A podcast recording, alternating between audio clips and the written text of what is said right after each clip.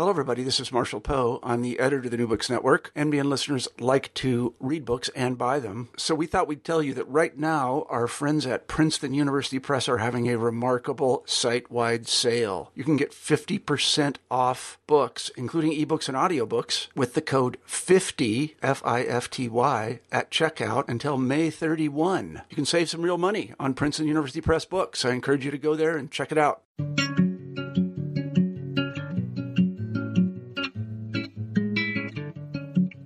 This is New Books in Communication, a podcast channel in the New Books Network. I'm Jeff Pooley from Muhlenberg College, and I'm thrilled to have Sarah Bannerman, author of The Struggle for Canadian Copyright Imperialism to Internationalism, 1842 to 1971, on the podcast today.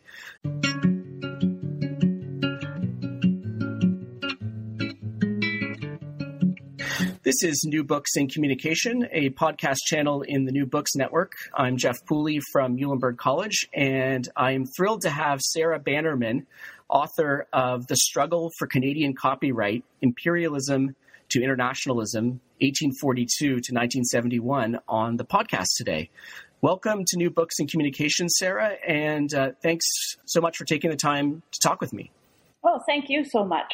Well, so the struggle for Canadian copyright, which is uh, published by the University of British Columbia Press this year, uh, narrates a pretty complex story of Canada's copyright policy since the mid 19th century. The book details the country's uh, halting attempts to craft a copyright regime that's responsive both to uh, its position as a net importer of published work and to its peculiar uh, political geography as a, as a British dominion bordering the United States. Uh, Sarah charts Canada's early largely unsuccessful effort to craft a less restrictive policy in the run up to and aftermath of the 1886 Berne Convention, uh, the multilateral agreement that established the framework for the international copyright system. The main obstacle in the 19th and early 20th centuries was Britain's insistence on a uniform and Berne friendly policy throughout the empire. Even as those imperial constraints fell away, Sarah describes how over the first half of the 20th century, Canada increasingly aligned itself with powerful net exporters like France and Britain. In part, she shows to strengthen the country's image as a model international citizen. The struggle for Canadian copyright is a story, in effect, of constraint. Uh, the country's copyright independence was never won, but Bannerman's account also highlights the historical contingency of the restrictive norms that now dominate international IP policy. It's lucid, it's cleanly written, it's a concise account, and it was a pleasure to read. So, Sarah, can you say a, a little bit about your background? Uh, if uh, I'm not mistaken, you were trained in communication and uh, uh, now work in a communication department. What led you into this arena of copyright policy? Well, it all started about 15 years ago uh, when the Recording Industry Association of America um, sued Napster. And at that time, um, I was just, I had done an undergraduate degree in music and I did music composition and songwriting um, myself, uh, you know, in the, in the course of my degree and in my own uh, kind of as a hobby. And so the idea, first of all, uh, that you could download music from the internet. I remember hearing about MP3s and just being blown away by that idea. Um, and then that there was this new intermediary that was out there just really fascinated me. Um, I uh, I had this sense that music making um, could become something really different if it wasn't mediated by the big labels, and I think that's the vision that Napster really brought. Um, if people could uh, communicate recorded music directly with each other, musical community uh, and music making could look very different. Um, and so Napster really brought with it this dream that gripped me and it was the reason why I went back to school and the thing that really drove all of my studies from that point on. I wanted to know everything possible and to really understand uh, the whole situation. Um, of course, what the what digital music also did was it sparked a great ideological divide, a, a, a fight over copyright. Um, and I became really interested in that. I went back to uh, school to do my master's degree and my PhD at Carleton University in Ottawa, as you say, and then I went on to do a, a Fulbright postdoc at George Washington University and another postdoc um, at the Australian National University before uh, joining McMaster University in, in Canada, um, where I am now. Uh, but in the process of all of this, um, I, I also got inter- interested in the international aspects of copyright because I saw that some of the biggest issues uh, in copyright today and in intellectual property today were not only to do with um, the ability of people in rich countries to download music from the internet, uh, but there were also other issues like access to uh, medicine, um, patent issues, uh, large scale access to knowledge uh, in poorer countries. Um, and I saw how uh, international law and international relations uh, were really crucial to how copyright policy was made in Canada and in other countries. And I thought that those huge inequalities between states uh, were really important in that. And so I became interested in all of those issues um, as well, and and also in the history of of of Canadian uh, copyright, um, because in the process of of of my work um, on current issues in Canadian copyright, I realized that there wasn't really uh, um, a book or a good understanding out there of where uh, Canadian copyright history really came from. And so, was that the motivation for this book? Was it to sort of fill in the backstory of Canadian copyright that you were working on in the present? I mean, uh, if you could speak to that, and also uh, whether it was a dissertation, and if so, um, how did the, the process of transforming it into a book work out? Yeah, this book uh, this book was my dissertation, um, and I think from the beginning of writing that dissertation, I had the idea that it would be a book. It, it just it was a an important topic, and uh, I thought we really needed to understand the history of Canadian copyright, but also it it really was inspired by current events. Um, I was watching what was happening in international copyright today, and I had certain kind of hopes or ideas about Canada and what Canada's role was or should be. And I think that that's really something uh, that's been brought to mind also recently. Um, the death of Nelson Mandela has happened recently, and one of the uh, sort of perspectives that we've been hearing about a lot in Canada is Canada's role in the anti-apartheid movement, and there's a lot of reflection about that now uh, after his death, and. Um, and I think Canada did play uh, a role in the struggle against apartheid, uh, and certain Canadian figures did, and Canadian politicians and Canadian groups. And um, and it's very inspiring kind of to think about Canada's ability without being a major power to still at uh, on particular issues or at particular points to have influence in the world. Um, uh, Canadian Prime Minister Mulroney showed leadership in calling for sanctions at the UN against South Africa, challenged Thatcher and Reagan privately and publicly on those issues, um, and and so we've been reminded recently about um, what uh, Canadian leadership can kind of do in particular instances. And there are all kinds of opportunities for leadership today, including in the field of copyright. Um, which is a field where great inequalities do play out. Uh, there are countries in the world where it costs a month's salary to buy one legitimate copy of a of an American DVD, and um, and so and there are negotiations happening right now and, and, and recently over a lot of these inequalities to try to, to in, in copyright to try to mitigate them. Um, recently, country delegations gathered to negotiate a new Marrakesh Treaty. Um, it's currently estimated that only 5% of works, uh, literary and artistic works or books, are available in accessible format to people who are visually impaired. And the Marrakesh Treaty was an effort to try to end the so called book famine. Uh, par- partially caused by the fact that copyright law makes it illegal to share accessible formatted books uh, across borders.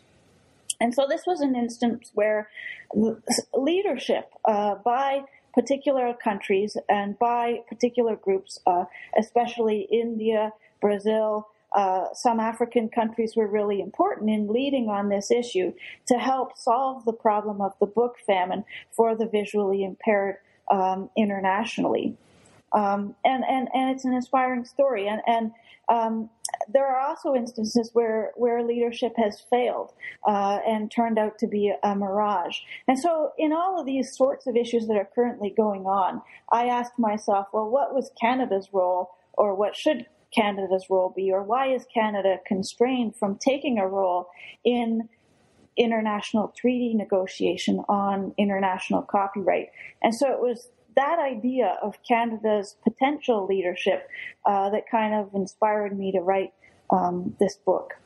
Great. And we'll take up the substance of the Canadian story in a moment, but I was curious about the methodological challenges you faced. I mean, the book is relatively short and concise, but it takes in over a century. And it's, uh, as you've already heard, it's not just Canada, but involves the world's international copyright system, um, both at Bern and, and in the aftermath at countless conferences and conventions all around the world. It's a huge mass of materials. It includes published records, uh, public documents, I assume, like the parliamentary record, and also uh, archival resources. I mean, how did you navigate access on the one hand and, and limit yourself on the other to um, uh, uh keep your project within limits and and to keep its coherence as a narrative. Yeah, um, you're right. It does draw on a, a, a huge amount of archival research, um, and I've made a lot of those documents actually available on a companion site for the book, um, where I've uh, posted the photographed uh, documents, uh, many of them that I, w- I used in researching the book. And you're right, I drew on many other sources, uh, published records, newspaper records, even, um, and uh, yeah, Hansard and, and everything like that. Um, I think the fact that it focuses on international copyright was one way of narrowing things down, uh, rather than trying to focus on every issue that's come up in the history of Canadian copyright. I really focused on the international ones uh, and Canada's relationship with the Berne Convention. And that also allowed me to zero in on particular points in time, uh, points where Canada joined the Berne Convention, Convention, attempted to denounce the Berne Convention, and then at the various revision conferences of the Berne Convention as well, uh, which happened about every 20 years. So it provides certain narrow kind of points in time uh, where I can I could focus my research um, sort of throughout that century. Great. Well, to, to set up the discussion, I, I, was hoping you could provide a kind of overview. You know, you tell the story of various alternative copyright proposals that were either stalled or half implemented or thwarted in lots of cases. It's basically a story of paths not taken in a way. Um, and I thought maybe you could explain your subtitle, and it has those two terms. You're really uh, uh, describing a an arc from imperialism to internationalism in terms of the constraints that Canada faced. And so, if you could just explain that arc.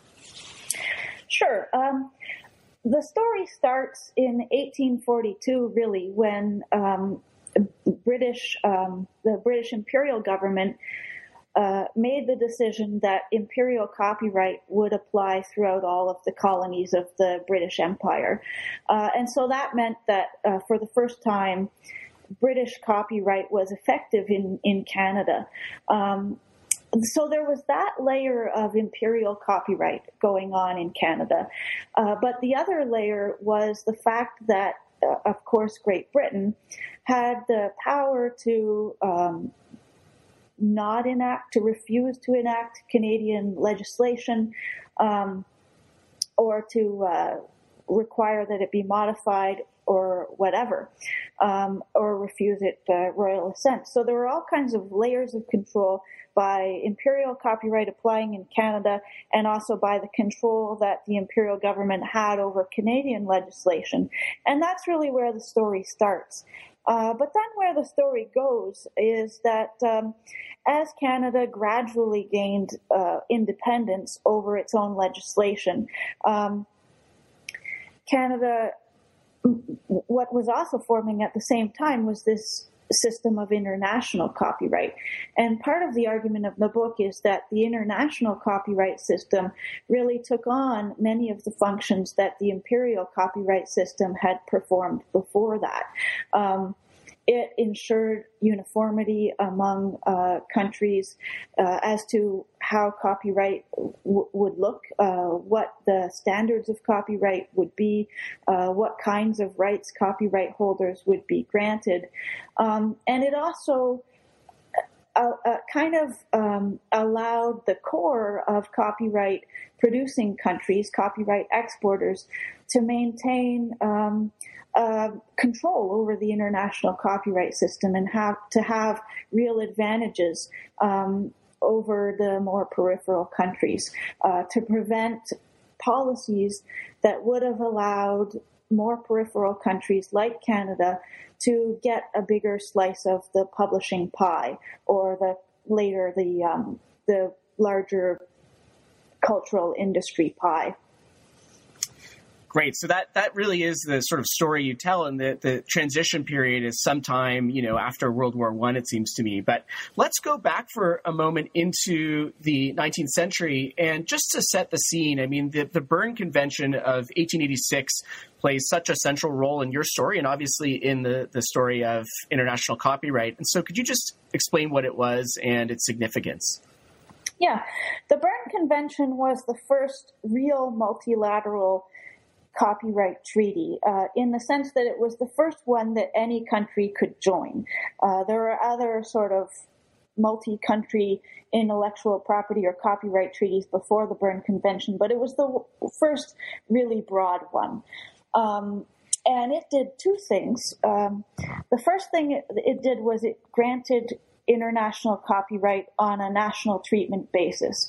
Um, so it required that countries would treat foreign nationals the same as they treated domestic um, nationals. So it meant that, say, an American uh, book would be granted copyright on the same uh, basis as a Canadian book would be granted copyright in Canada. That Canadian copyright would would protect both of those books in the same way, um, and that all countries would do that.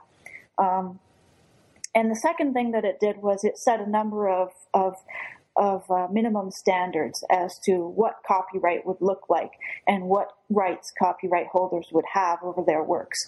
Uh, so it would grant, uh, it now grants, for example, a minimum term of protection of the life of the author plus another 50 years.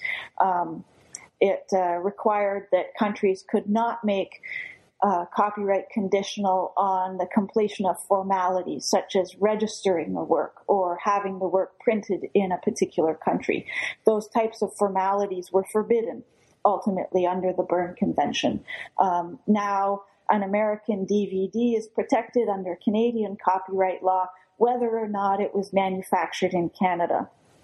So it sets those kinds of minimum standards. Okay, great. So th- then we uh, enter the point when uh, Canada, well, in a way, was a kind of reluctant, almost accidental signatory, and it wasn't really a signatory since it was the, the British who acceded to the, the Union in 1886. But maybe you could say something about the resistance that came after Canada through the, the empire joined the Berne Convention, uh, uh, resistance to the, the, kind of copyright treaty, uh, including the attempt a few years later to basically back out of Berne. Um, what drove the resistance, and uh, and why was the issue of compulsory licensing such a, a flashpoint? Well, what really drove Canada's resistance to the Berne Convention was American resistance to the Berne Convention uh, and to international copyright in general. Um, the United States didn't grant international copyright at all until 1891. And so at the point where the Berne Convention was founded, the United States didn't recognize international copyright at all. So that meant that American printers and publishers, because that was the main uh, copyright industry at the time, could freely and legally reprint uh, foreign books, say British books or whatever without permission from the British copyright holder, and that was perfectly legal. Um, and it was tied to an American policy of um, encouraging um, political debate, of um, education, of, of, of, free speech, of uh, ensuring access to foreign works for um, its people. And so um, Canada at that time, uh, uh, for its part, did have international copyright under imperial copyright law. Uh, uh, and so uh, that was the real tension. Canada was kind of torn between uh, the British, between, I guess, wanting to to respect international copyright, uh, but being situated right beside this neighbor uh, that wasn't um, that wasn't constrained by international copyright.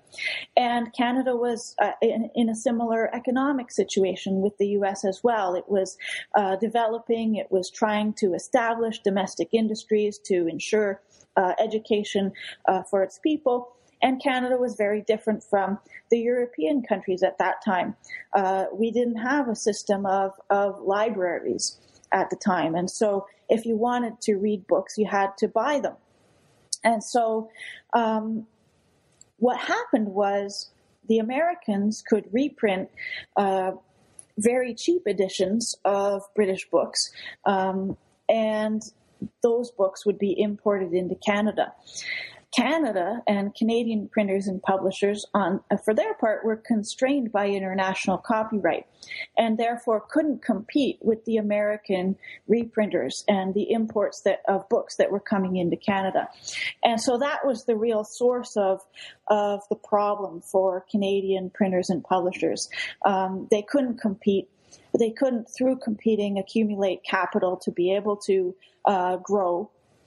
And so what happened when copyright law was imposed on Canada was that those American reprint inexpensive books were forbidden from being imported into Canada. For a period of time, it was um, a copyright infringement under imperial copyright law to import those inexpensive American editions of British books. And so can, Canadians uh, lost an important source uh, of inexpensive books. And so that was a real problem uh, for Canadians, uh, for the printers and publishers who couldn't compete, and also for consumers. And so the, the compromise solution was that the British allowed those imports from the U.S. to come in again if the Americans paid a tariff of 12.5%. Uh, Canadians would collect this tariff, and then that would be fine uh, uh, under imperial copyright law, which was changed to allow this.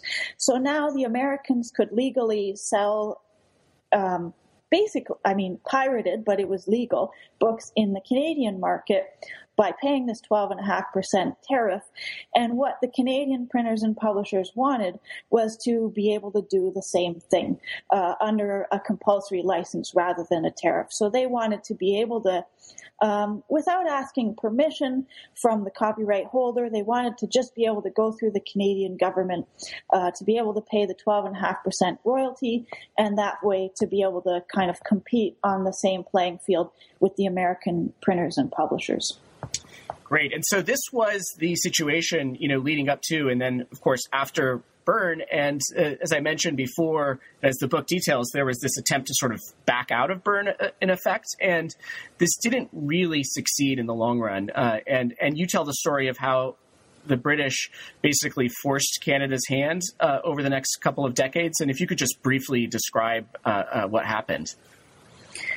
Yeah, um, what happened was Canada um, the sort of the conservative government at the time in 1886 decided to implement the Berne Convention, and they knew it would be controversial, uh, but Prime Minister Macdonald, who was Canada's first Prime Minister, saw Canada as being united with, subservient to, but um, but united with and and supporting uh, imper- the British Empire, and I think that the conservatives thought it would be embarrassing if this debate about basically legalizing piracy in a way uh, came out in Canada and if that played out in, in Parliament. And so when the Liberal opposition called for a debate in Canadian Parliament about all of these questions about compulsory licensing, about copyright in general, and about the Berne Convention, The Conservatives in power just shut that down. Uh, it was not debated in Parliament. They said, let's discuss it after the Berne Convention is kind of together. And so the Liberals uh, in opposition backed down, and there was no debate held in Canadian Parliament about the Berne Convention. In fact, um, the, the, opposition didn't really know where the Berne Convention was at. In fact, the Canadian government really wasn't all that informed about what was happening with the negotiation of the Berne Convention leading up to 1886. Um, instead, they were kind of informed at the last minute uh, about the Berne Convention about the fact that the imperial government wanted to implement the Berne Convention, and they were kind of sent uh, a package and said, uh, "Do you consent to join the Berne Convention?" And they could have said no, um, but uh, Prime Minister Macdonald, uh, uh, from his library uh, in his uh, mansion, said um, sent a short telegram, uh, six words that kind of sealed Canada's copyright fate. Canada consents to enter copyright convention, and from that point on, there wasn't any almost point in debating the question of compulsory licensing or the question of trying to equalize the situation with the United States because Canada was now signed on. Um, but what happened when um, the uh, the um, Justice Minister Thompson announced implementation of the Berne Convention and the and Canada's intention to uh, enact new legislation that would conform with the Berne Convention and which would not have included the compulsory licensing provision, was that there was a huge uproar. And uh, the printing and publishing industry was up at arms and sent a delegation to Ottawa to talk to Thompson. And um, and uh, he, who turned around, who did a huge about face overnight, uh, and moved instead to enact very different legislation, which did include the compulsory licensing provision, and also included a request to the imperial government that Canada uh, would denounce the Berne Convention. Canada didn't have the sufficient independence to denounce the Berne Convention itself, but it requested that the that the imperial government do that on Canada's behalf. Um, and uh, that kind of sat in limbo and intention, uh, in, intention between Canada and the imperial government for years. Uh, the Canadian Copyright Act uh, that contained these provisions was unanimously passed in the Canadian Parliament. Um, but because the act was not compatible with the Berne Convention, um, the the Canada would have had to denounce it. And what the British were afraid of was that if Canada denounced the Berne Convention, this was in 1889 now, just three years after the whole thing was formed, um, the British were afraid that other countries would follow suit and that the entire Berne Convention would break apart um, as other colonies, especially, followed Canada's lead. And so uh, imperial power was used to uh, not uh, allow this Canadian Copyright Act that had been unanimously passed in Canadian Parliament to come into force. And the British government just never moved to denounce the Berne Convention on Canada's behalf. So, um, uh, Prime Minister Thompson, who had been the Justice Minister and was now the Prime Minister, wrote long letters to Britain. Uh, he got very angry. He refused to meet uh, British representatives over this issue, uh, and he ultimately went to London to negotiate on the copyright issue. And it looked like progress was being made, but at Windsor Castle on December 12, 1894, Prime Minister Thompson died of a heart attack. Right there on that visit, and his body was returned home to Canada in a boat with the sides painted black. And the dream of Canadian copyright sovereignty um, was never realized. Great. Well, uh, you know, the, the story uh, picks up again in the aftermath of World War One, and it's a really fascinating period in part because Canada, you know, with all of its sacrifices and uh, loyalty in the war, won more autonomy and kind of de facto independence from the British. And yet at the same time, uh, there were demands for, uh, you know, cultural protections for from uh, American cultural goods, and, and Canada was producing its own uh, flood of new non-print, you know, uh, oral and visual media products in the, in the kind of burgeoning culture industry. There's lots of debate going on in this interwar period, confusion. And despite holding on, uh, it seems to me, uh, to certain kind to the compulsory licensing policies on paper, Canada joined the Berne Union uh, on its own, um, and and basically in this in the long run accepted the norms of the international system, and not because of the British, really, right? Be- but but instead because it was interested, at least in part, to shape its image um, as a kind of international player. If you could talk about that. Yeah. Well, what happened uh, at one point in between here, uh, while the U.S. started to um, recognize international copyright, but on the condition that uh, the book was uh, reprint or um, was manufactured in the U.S. And so the issue shifted away from the compulsory licensing question to the question of domestic manufacture. Um, the U.S. could require books to be printed in, in the U.S. Um, and Canada couldn't. Uh, because the Berne Convention forbade that. Uh, it was a formality that was forbidden under the Berne Convention. So that was the real issue. And, and in 1911, uh, there was an imperial copyright conference where the British Empire got together and said, "What are we going to do about copyright?" And Canada kind of stood up in that uh, uh, at that point in time and said, "We want um, to be able to have Canadian legislation on copyright uh, sovereignty over the copyright issue. And a lot of the British uh, colonies didn't want that, and Great Britain wanted a certain level of conformity on the copyright issue. So what was decided was that uh, British uh, dominions or colonies would be allowed to legislate uh, themselves on copyright if their legislation was substantially similar to the British legislation. And so that was the groundwork uh, that we were working on after World War One and uh, and in the 1920s when Canada finally did move to uh, legislate on copyright. But the interesting thing that happened in between was part of that deal in 1911 was that Canada wanted to be able to um, to negotiate reciprocal copyright with the United States. Uh, if the United States required domestic manufacture, Canada wanted to be able to require domestic manufacture as well, in a way. Um, and so we required the Berne Convention to be modified for that.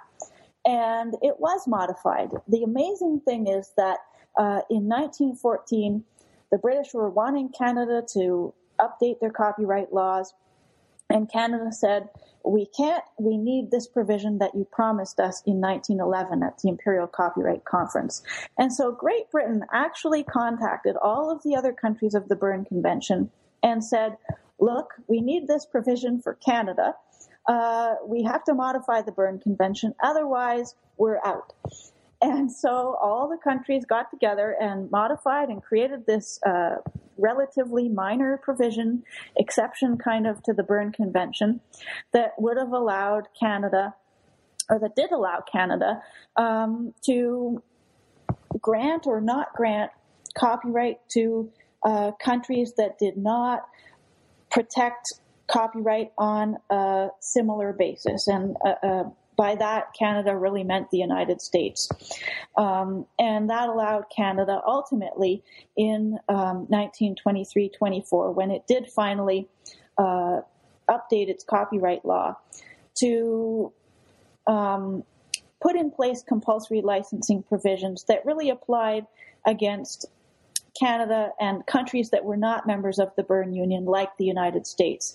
And what the provision said was although formalities are not normally allowed under the Berne Convention, um, in the case of countries that are not members of the Berne Convention and that do not protect copyright in the same way, such as the United States, which requires domestic manufacture, um, in those cases, uh, anyone can apply for a compulsory license uh, to be able to uh, get a Canadian copyright for those works. So Canadians, technically under the new law of 1924, uh, which in all respects, almost all respects, was um, almost word for word a copy of the British legislation. So it met that requirement of being substantially similar to the to the British legislation, but it it contained that little exception with compulsory licensing that could apply against Americans, uh, so that a, a Canadian, for example, could get a license from the Canadian government to reprint a, an, an American work. And it's my understanding that that provision, uh, although it was fought for, and the debates that went on and on in Canadian Parliament over this question, uh, was never actually used. Uh, but nevertheless, the provision was there.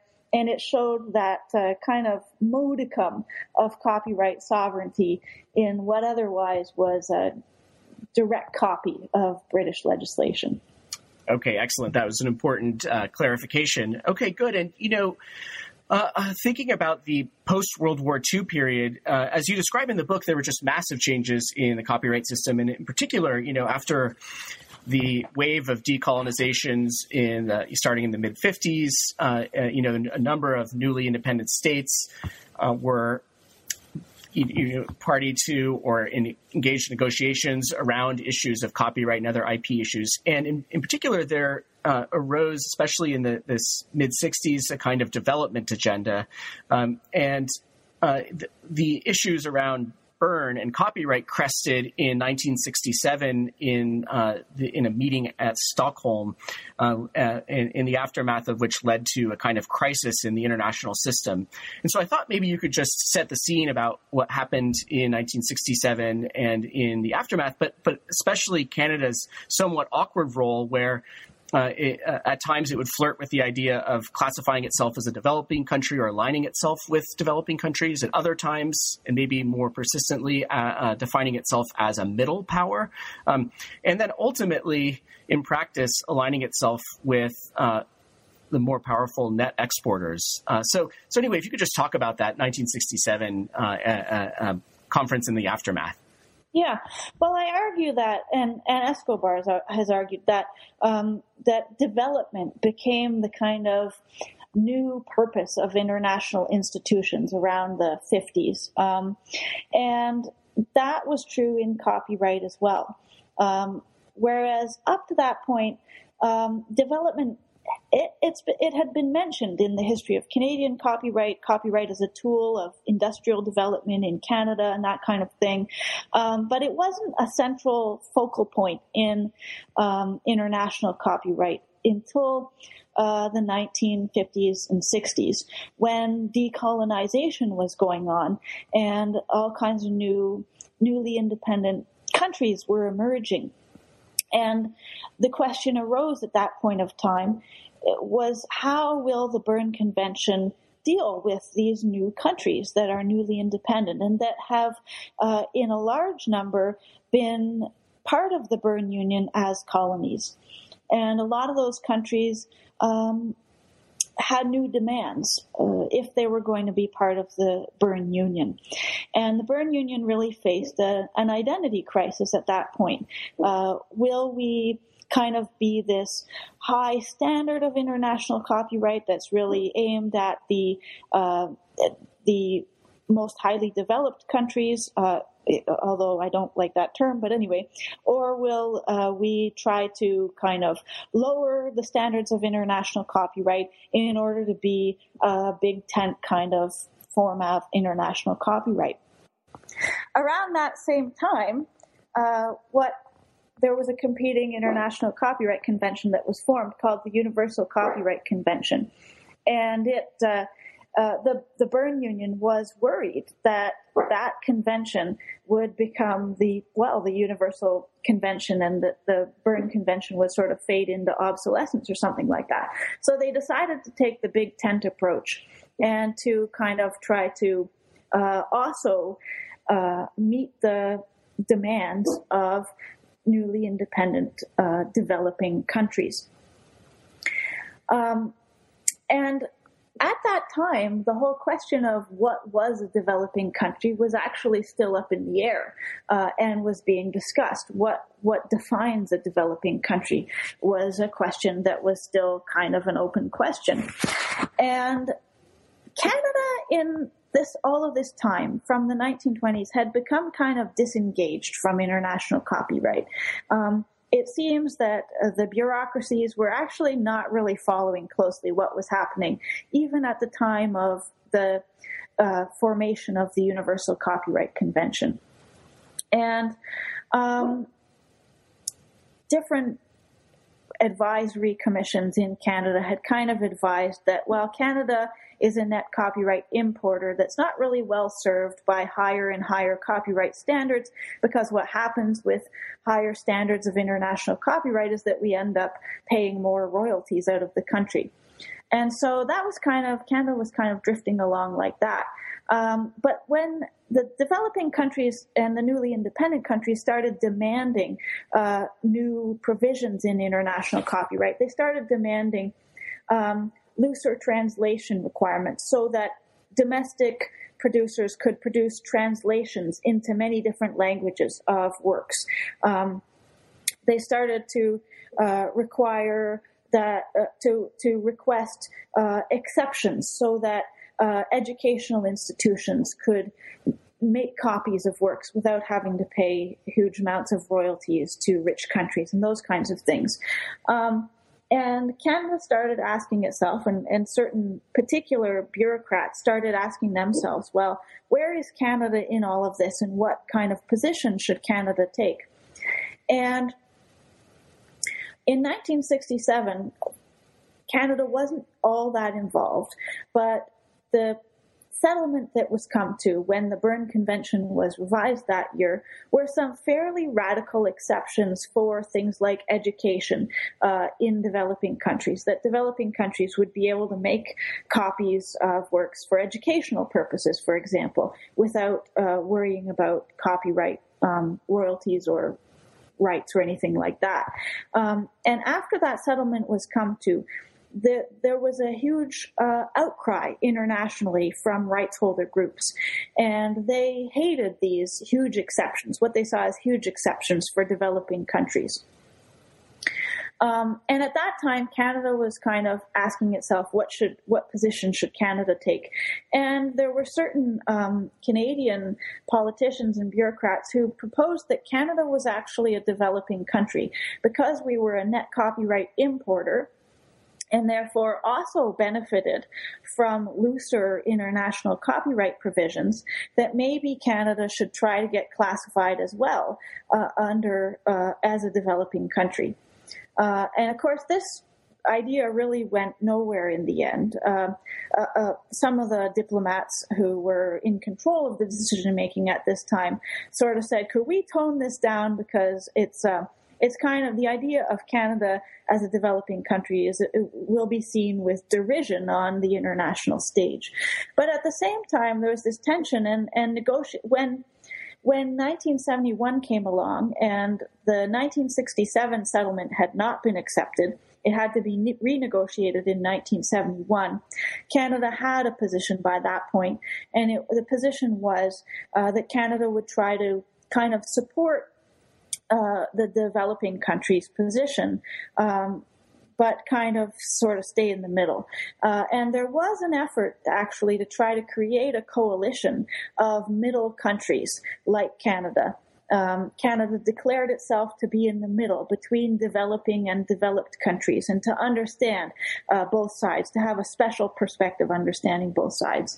Um, and Canada really um, uh, wasn't successful in forming a coalition of middle powers um, uh, on these issues, and uh, the settlement that was come to that was was made at that point was much more restrictive, and um, the exceptions that were made in 1971 uh, did come into effect, but were so restrictive, really, uh, that they were very rarely, if ever, used by developing countries.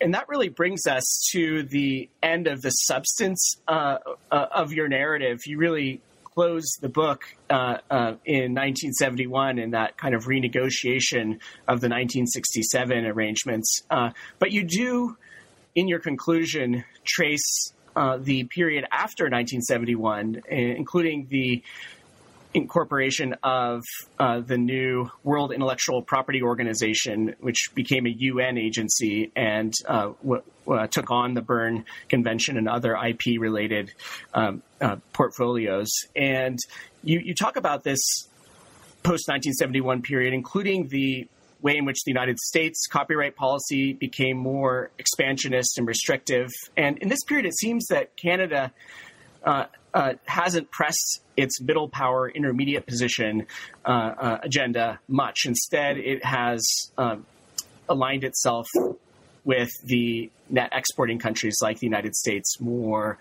uh, uh, unambiguously. And so I don't know if that's fair as a characterization, and if so, what happened? Um, yeah, after 1971, Canadian creator groups I guess, became the more dominant voice in Canadian copyright policymaking.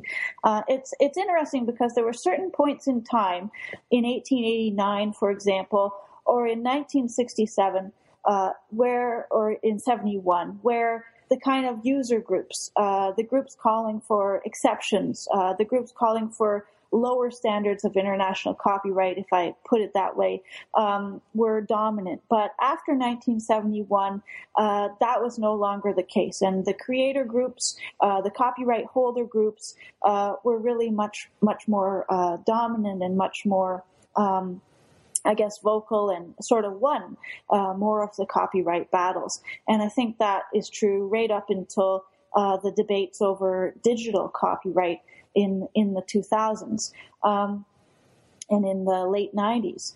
Um, and I think that what's going to be really interesting is right now there are a number of uh, fascinating treaties on exceptions, which uh, are very new. There, uh, in the past, international copyright almost always dealt primarily with the rights granted to rights holders.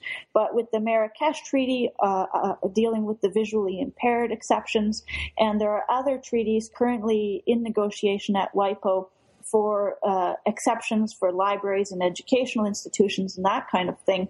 Uh, it'll be very interesting to see what Canada's position is on those uh, issues and, and how that plays out. Canada has done some interesting, although uh, Canada has, in a large part, followed uh, many of the United States provisions. It also has carved out a certain amount of um, its own road or its own way on certain issues. Uh, the current Canadian Copyright Act has certain provisions for user generated content that allow people to make non-commercial use of user-generated content on certain stipulations, and that's kind of an interesting made in Canada approach. Um, Canada also has interesting made in Canada approaches on ISP liability, um, and also uh, was one of the first countries to put in place certain exceptions for the visually impaired, even before the Marrakesh Treaty came along. And they're very limited, but um, but Canada has been able to kind of do its own thing on certain um, relatively minor items, and we've also held so far to the now relatively shorter term of protection of life of the author plus 50 years. Um, right now, one of the treaties uh, being negotiated is the Trans Pacific Partnership Agreement, which is a trade agreement uh, that includes intellectual property provisions. And recent leaks have revealed that Canada, along with other countries, has been resisting some of the American proposals for uh, what some see as kind of more draconian intellectual property provisions under that uh, treaty. And so we can still see some elements of Canadian kind of independence uh, there uh, in those in those negotiations. But I think it's still fair to say that for a large part, Canada does uh, kind of toe the line in many instances. Um, uh, on international copyright and on international intellectual property um, uh, provisions. Uh, for example, the development issue has become very, very prominent at the World Intellectual Property Organization, WIPO, and in the debates over how prominent development should be in WIPO as an agenda.